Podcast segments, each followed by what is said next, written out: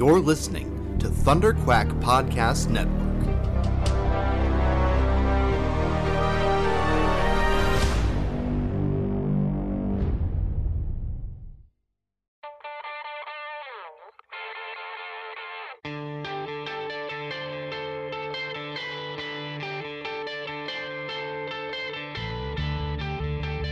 Hey, I'm Steve Englehart, and you're listening to the Epic Marvel Podcast.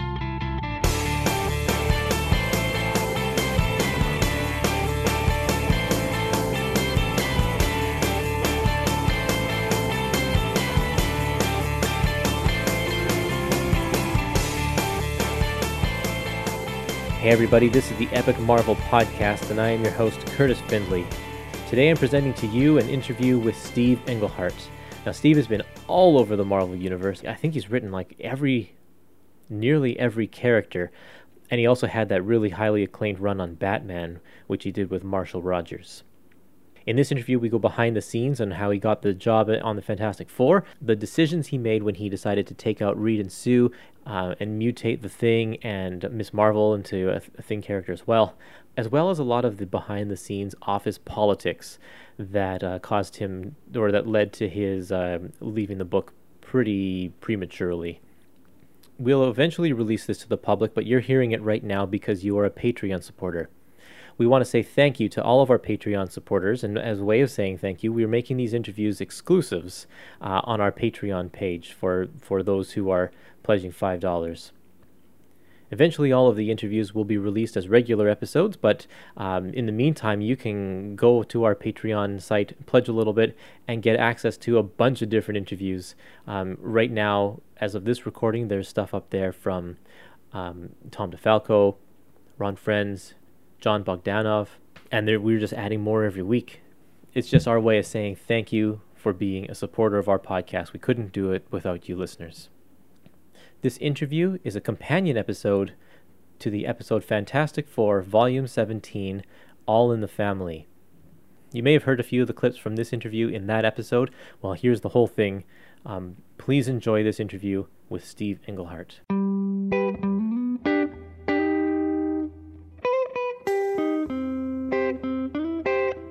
Welcome to the show, Steve. Thank you. Glad to be here. Now, your name, your Stan Lee name is Stainless Steve Englehart. Is that right? Right, right. Now, was that given to you actually by Stan himself? I don't, I think it probably was, but I don't really remember at this point. Um, I've said often enough that it was, it was really a bullpen back in those days. It was a small group of people, everybody, you know, having a great time doing comics. I mean, it really was. That sounds like Stan Lee hype, but it really was. So um, I'm not sure how we got to that, but but it was just part of the group fun. Um, now you did um, a long run with um, Avengers and left in the 70s um, right. to do to do other things, and then you came back to to uh, to work on West Coast Avengers. Is that correct? Yeah. Now and then, how did the Fantastic Four fall in your lap? Um, well, I did come back in the 80s. Um, I didn't have anything scheduled when I came back. They gave, you know, they offered me the, the West Coast Avengers and the Vision Witch, and then later the Surfer. So the FF came up um, several years after I'd come back at that point. But, um, uh, you know, John Byrne had had a long run on the FF, and after he left, um, they were sort of scouting around for some different way to go. And and I you know I know there was at least one writer between me and Byrne. There might have been a couple. I don't remember, but um, it was uh, it was just Roger Stern had a few issues in there. Okay, well I knew yeah I knew Roger was in there. Um, anyway, so uh, like everything in those days, they just came to you and said, I mean, do you want to write the Fantastic Four? But rather than you will be writing it.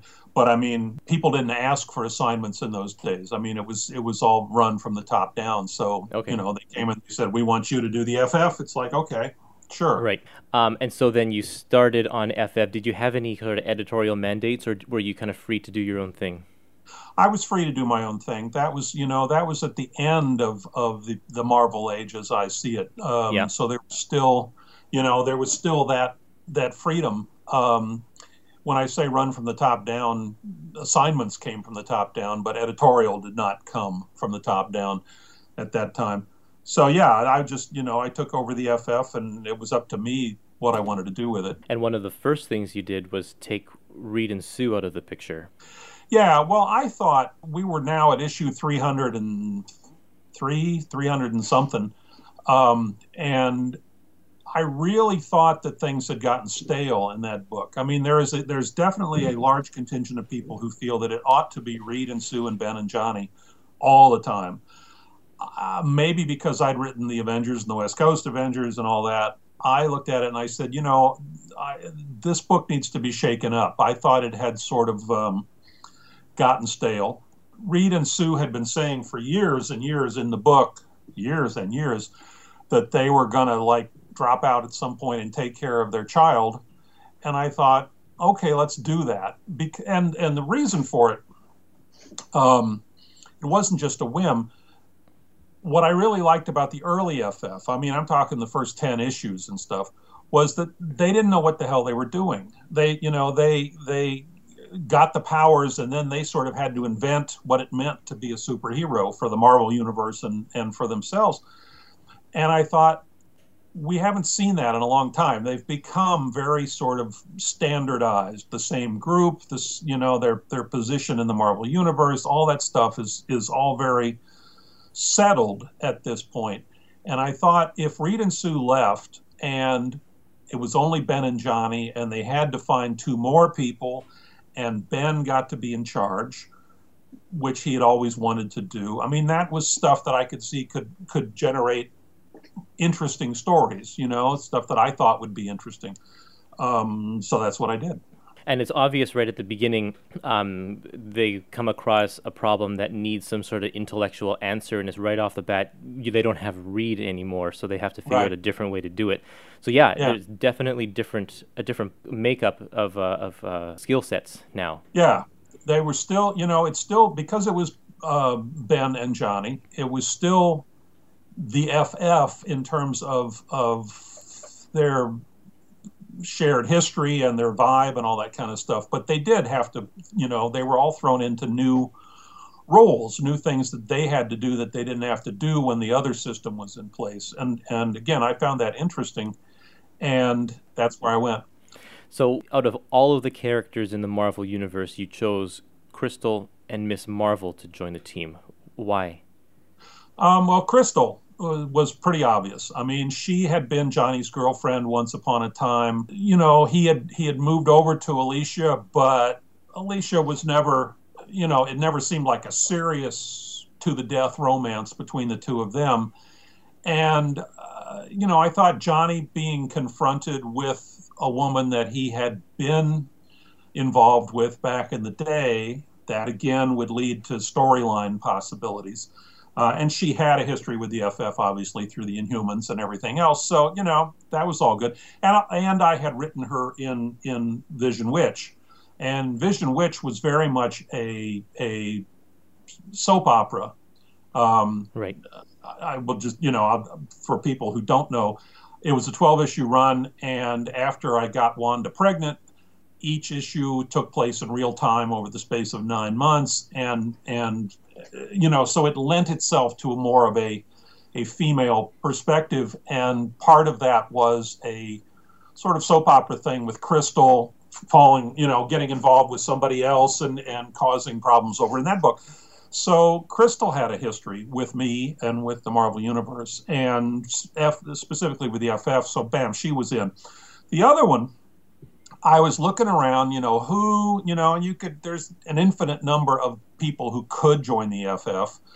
Um, and I was looking for somebody who wasn't so obvious. And I was intrigued, you know, Ms. Marvel's backstory was that she had been raped.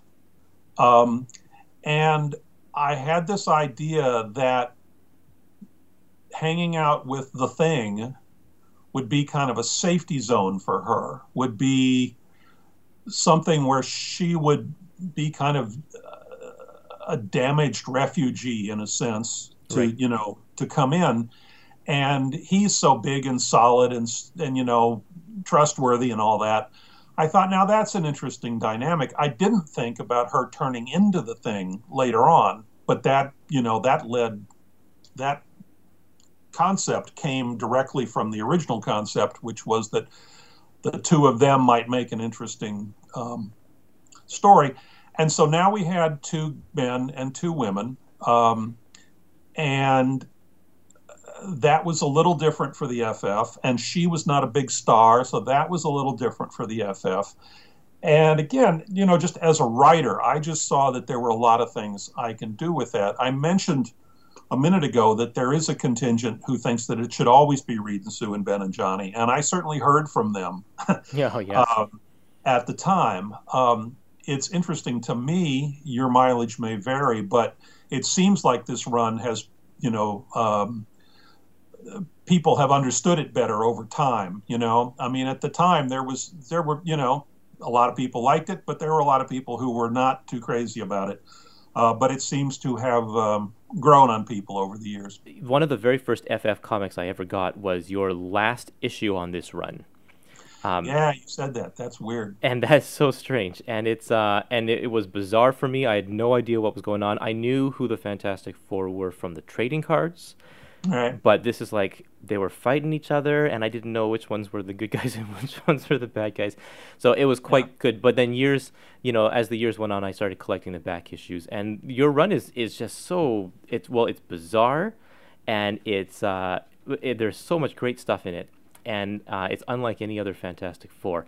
Um, and as I learned more about the history, kind of the behind the scenes that you talk about on your website, it uh it it was kind of eye opening in that sense as well. Yeah, well, that was you know, so we had office politics involved in the whole thing too, which we may or may not get to on this call, but. I mean, uh, there was a lot going on mm-hmm. in outside the actual comic book at that time. But, um, you know, I wanted to write an FF, which was, you know, which had the solid feel of the FF, and yet I wanted it to be different from all other FFs. So, right. Know, there you go. So, at what point did you get to uh, decide that you wanted to mutate the thing further and Miss Marvel? Um, I was just, you know, I was uh, all er, all my writing. You know, I'll get an idea and I'll say, okay, that's I'll get to that down the line, or I can sort of see what I want to do for the next three issues. But by and large, a lot of it was just kind of spur of the moment. I mean, I I like to write things.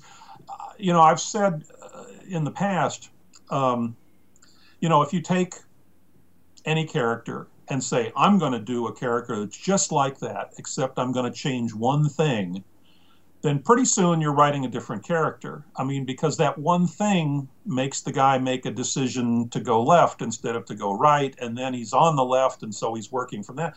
And it just, everything kind of leads.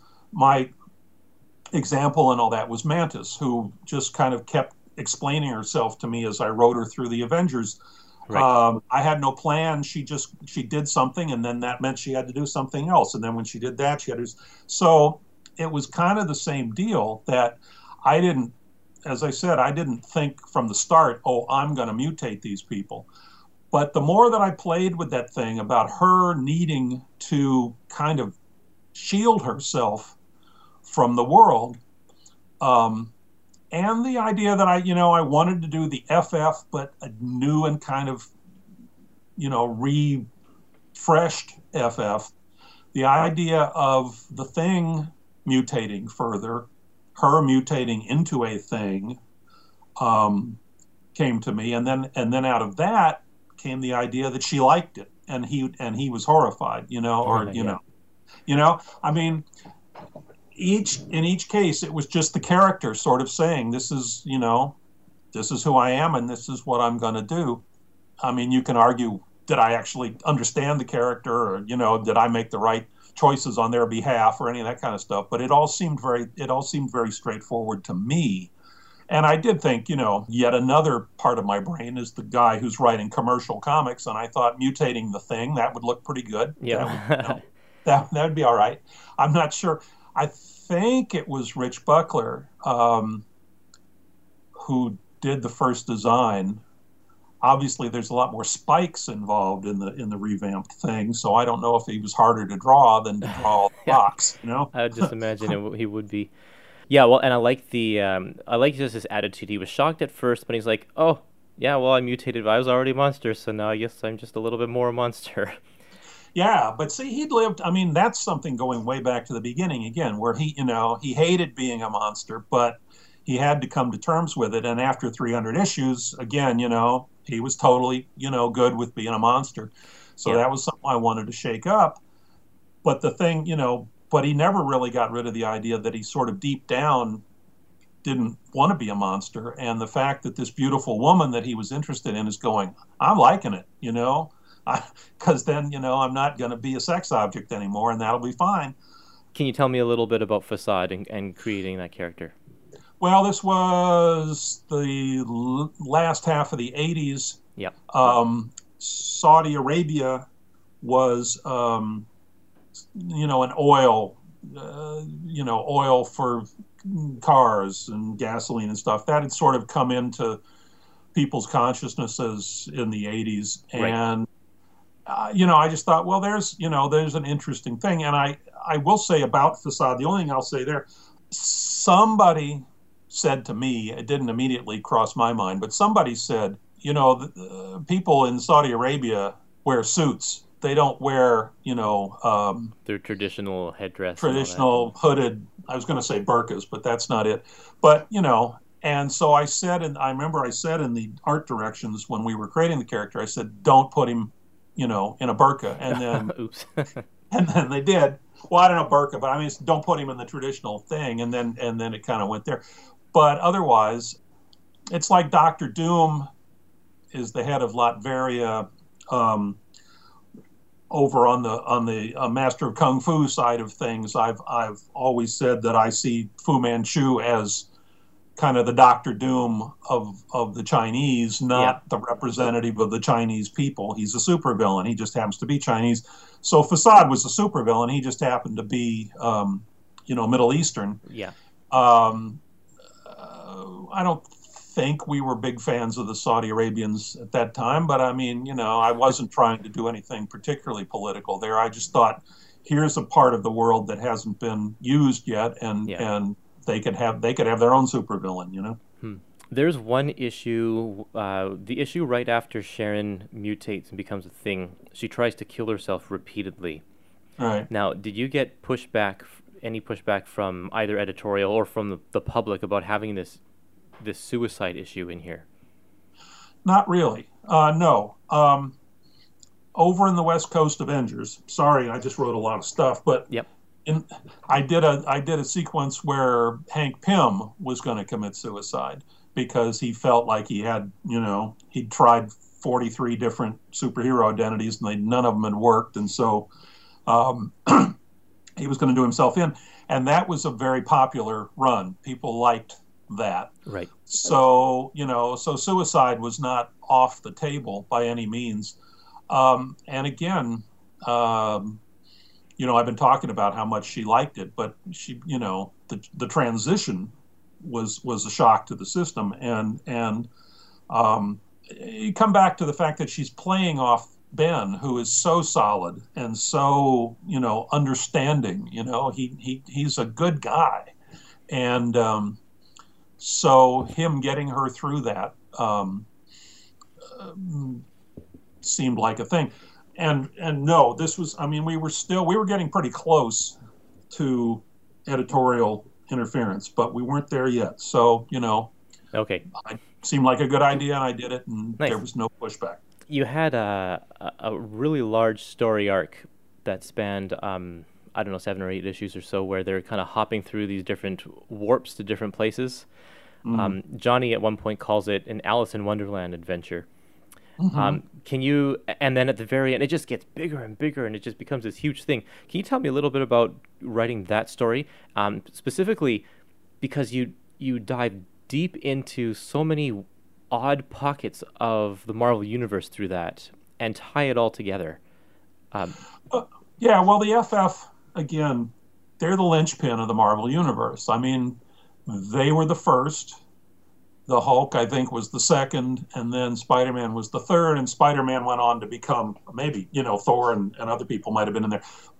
Uh, I don't at the beginning, but in any event, uh, the FF were like the first, but they kind of got overshadowed by Spider Man after a while and all that. Right. Um, but still, they were the first, and they were kind of where everything else came from. and so, to my mind, everything in the Marvel Universe was open to the FF. I mean, you know, if you're writing a different book, you might not want to go all those places. But the FF, to me, are just kind of even even if they weren't, you know, tied into the cat people or whatever they might be. They, you know, all that stuff was part of um, part of their heritage, shall we say? So I was looking for things that kind of expanded, you know, not expanded, but kind of marked out different frontiers on on the on the Marvel universe that I could use in the FF. And again, it's it the in terms of writing the story, it was just a thing of again, I start off down a road and I go, okay, well, then the next step would be this, let's do that. And then the next step would be this, and let's do that. And part of that, I mean, there's, there is, by this time, I certainly was a professional comic book writer. So I was, you know, part of me was thinking big epics are good. Uh, that's, that's a good thing for selling comic books. And I, you know, when I did I'm sorry to keep referencing other books, but no, go the for FF it. Is, is fairly late in, in, in you know in my original run. Yep. Um, when I did Avengers Annual Two, which was a time travel thing with Rama Tut and Immortus and Kang and all that. Yeah. Um, somebody said to me, you know, nobody ever gets time travel right. There's just too many things you have to think through. so that to me is a challenge. I said, I'm going to do it, you know. And I and I was real happy with the way that the uh, the that time travel thing came out. Thinking about you know the the contradict uh, the problems involved in making that work. So that kind of is one place where I kind of said, you know, I guess I can handle these big things. Let's, you know, I I liked to write things as big as possible. I guess you know, just really get them out there and and and trust in myself to keep it all tied together. Now you uh, you changed the Beyonder quite a bit mm. in that one as well. Um, was Marvel because the Secret Wars two had already happened, so right. Marvel had no real plans for this character at the time. No, Marvel hated that character. Mar- that yeah. character. that character was a Jim Shooter special, okay. and okay. Shooter Shooter had been ousted, um, and the guys who were left I mean, there's all these stories about how Shooter treated people badly, and, and you know, and this and that. I wasn't really involved in that. I I wouldn't tell you they weren't true, based on what I know. But I mean, I didn't experience it, so I can't say specifically. But um, Ralph Macchio, who was my editor on the FF, came and said, "I want the Beyonder written out of the Marvel Universe." yeah. uh, I, you know, I don't. You can do anything you want to do, but I want him out and and I had, you know, I personally had not been a big fan of the Secret Wars. Um, the, I, you know, I didn't think that was that. I didn't think that was an epic that was that was took advantage of all the things it could have taken advantage of. Um, but when I sat down to kind of, you know, okay, let's reread the Secret Wars and figure out who the Beyonder could be and what can I do with him and all, you know, all that stuff that yeah. I have to do. Um, I found that I kind of liked him. I mean, not not to not I didn't love him, but um, you know, I I thought, you know, Shooter never treated me bad, um, and I don't have any need to like screw Shooter in the you know in the in the great scheme of things. And this character I can do something with. So you know, I wrote what I hoped was. Um, you know, I got rid of him, but I hope that I gave him some dignity and gave him a, you know, an interesting storyline and, and all that kind of thing along the way. Right. That's yeah. So that's it for that. So did you, when you uh, first took the team into the Mole Man's caverns, did you have that outcome with the Beyonder in mind at that time? No, no, no, no, no, no. Oh, Very definitely another thing that kind of one thing led to another thing led to another thing. Wow, because you it's just so you tie everything together so well. It, it seemed like you had all of these different threads kind of planned from the from the outside of that adventure. Well, we like you to think that. Good. huh. No, I just you know it was just a skill that I had, you know, to be able to like pull things together and and make it look smooth. What was it like working with John Buscema? It was interesting because um, at that point in time he was pretty burnt out on doing superheroes. He he wanted to do Conan. That's what he liked. Yeah. Um, and I had started my career with his brother Sal. I did I did the Defenders with Sal. I did Captain America with Sal. I had Sal, you know, as a guest artist on the Avengers and other places along the way. Um, so I knew Sal really well, and I didn't know John. John, it, this is just internal Marvel stuff, but I mean, when Kirby left, they needed another Kirby, and Stan chose John to be the guy.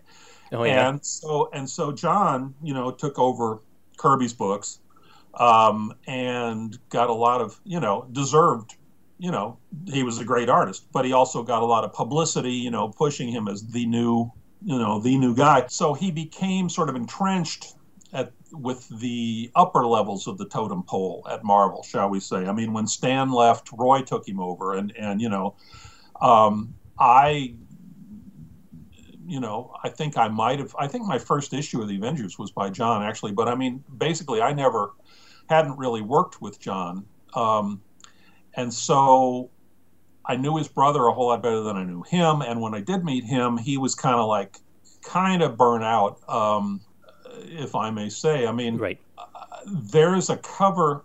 This is going to be really for the for the super fans out there or whatever, but there's a cover of the Avengers that he did with Roy, somewhere around maybe number 80. I'm just guessing. I could be way off, but it's Quicksilver running away from the rest of the Avengers, and it's it's positioned at an angle. He's coming out at you with super speed, and and you know, and, and you're looking at it in one of those Batman angly things. It's really a nice cover the first cover that we did for the FF is Quicksilver running away from the Fantastic Four, and it's a much less interesting approach. It's just you know it's straight on, it's squared yeah. off. It's like he's running out there. Um, That's Avengers number seventy-five that you're referencing. There. Okay. Good. There you go. Yep. Um, if you look at those two covers, you can see that John had you know he'd lost his enthusiasm for this kind of thing. Um, and I and I will say one more thing about John. When he first came to Marvel, he had this fabulous style. Everybody, you know, the early John Buscema uh, was really great. And they told, you know, when he became the new Kirby, they said, well, you got to kind of make it look more like Kirby. You got to square it off and and box it out and all that. Um, and he did a fabulous job doing that for a long time. But I think in the end, um, superheroes Marvel style was getting to weigh on him, and that's why he liked to do Conan. Anyway, so you know he was there, but like all those books, I mean, Buckler did some, Keith Pollard did some. I mean, everybody. Um, uh, again, you didn't you didn't get together with an artist and say, "Hey, let's do a series together." You just sort of took whoever they assigned to you that right, month, right. you know. So, um, I didn't interact much with John. I just sent him the plots, and he sent me the art, and there we were. Um, so was your uh, was your relationship on Fantastic Four different than with Keith Pollard or Rich Buckler? It's an odd thing to say because John Buscema is John Buscema, but I mean, in some ways, I you know I respected Rich and Keith a little more because they were still you know trying to do, you know, they were trying to do great comics and and and I don't think John was trying to do great comics. He was doing perfectly serviceable comics. Right. Um, but no, I mean, I was I live in California. Yeah. They, I'm not sure where Keith lives, but you know, Rich lived back uh, east. So you know, I would I would meet these guys.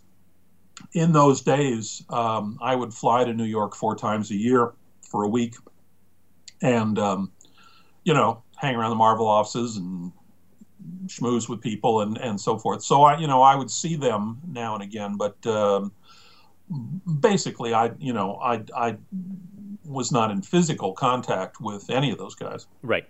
So you're um, you're still doing Marvel Method at this point, correct? Right. And yeah. So, um, but you don't you just don't have the same sort of back and forth um, that some of the other um, artist writers have, and mainly because of distance. Yeah, pretty much. Um, uh, what I liked to do, you know, by necessity, in a sense, but I mean, you know, I would I would when I would do plots, I would come up with I would tell the artist everything that he needed to know. If it was important that two guys are talking on Skype, I would say that. If it didn't matter, I'd say, you know, it's just two guys talking, for an example. Uh, but I wanted to leave them as much room as possible to do, you know, for their take. And, you know, if they came up with an idea and they said, you know, I really think we could change this and make it work, they could call me up and we could talk about it. You know, so I was I was as accessible as I could be but it was my job to have a complete storyline when it left my house, and then and then you know we would see what we came up with afterwards. Um, I've done stuff where I've physically sat down with people and plotted stuff out, like with Frank Brunner for Doctor Strange. I've done stuff where uh, I've tried to do co-plotting over the phone, which I did with Al Milgrom on Captain Marvel. That didn't really work out. It's a little too hard for two people who aren't seeing each other Right. to kind of you know. So I tried different ways, but most of the time I just did the Marvel style stuff. Okay. Uh, you had uh, Mantis come into the the story here in FF, and this was kind of coming out of the pages of Silver Surfer at the time. Yeah, that's that's where the that's where the the editorial problems started. Right after the issue where the She-Hulk and the She-Thing fought each other, I was talked to by editorial, and they said, you know, we're not so much interested in the comics anymore. We're interested in the merchandising, and we can't merchandise the Fantastic Four if you don't have Reed and Sue in there. Oh. Um, and they also said on the Silver Surfer, uh, because on the Surfer, the thing I'd wanted to get rid of was the one issue stories where he ended up flying away crying because of Shalla-Bal. And they said, we want to go back to the one issue stories where he flies away crawling, call, crying about Shalla-Bal. Um, that just blew my mind. I mean, because that was complete repudiation of what Marvel had been. But in addition to that, I didn't think the ideas were, you know, all that good. And and and so I resisted, and they pushed, and we had problems, and you know, and all that kind of stuff. And so I brought Mantis into the West Coast Avengers, and in the I wrote an entire issue, and when they sent me the um, proofs, the whole second half of that issue had been rewritten. Wow. Uh, the, um, they, uh, you know, they were definitely going to force these books to go in the direction they wanted to go. And so I had a, a plot line in mind for Mantis. And I left the West Coast Avengers at that point. So I thought, well, I can maybe modify this and get it into the Fantastic Four. Um, and that's how she ended up in the Fantastic Four. But it was, you know, those were dark days. yeah. Well, and at that point, um, I was reading on your website about about a lot of this kind of behind the scenes stuff, and knowing that, all of a sudden you could tell that your writing sort of changed. Yeah. Yeah, um, and uh, and you had these, uh, you know, you put everybody in these tubes, and you had these episodes or these issues that were all just kind of dreams and taking place in what if kind of scenarios, and I, I said earlier I did everything sort of spur of the moment, but sometimes I would have ideas. And so, you know, when I did the Ultron, I had ideas for things I was going to do. If I had continued to do the FF, I was thinking, okay, I'll do an Ultron story and I'll do, you know, this kind of story and I'll do that kind of story. And all of a sudden, I was in this tug of war with editorial. And eventually they came to me and they said, we're going to give you six months to wrap stuff up and then you're out of here, you know, because you won't play ball. Um, so over in the Surfer, I was able to do a sort of six month epic to kind of tie things up and and go out on a high note. I hoped. Um, with the FF, I was stuck with characters. I mean, I didn't dislike Reed and Sue, but I just thought, you know, we had go, we had done so much other stuff, and I was pissed off, you yeah. know, and you know, and all that. And I thought, well, all right, let's. Why don't we assume that the Reed and Sue and Ben and Johnny group are kind of the fake FF, and but but the real FF can't be in this book because the editorial says they can't. So let's just have them dream what would have happened. You know, each one is a hallucination while they're stuck in this tube, but it's really the story that I was going to tell in more down the road. right, in more detail. You know, yeah. I mean, each one was a one issue thing, as it turned out. Each one would have run, you know, two or three issues if I'd been able to like really fill it out and all that kind of stuff.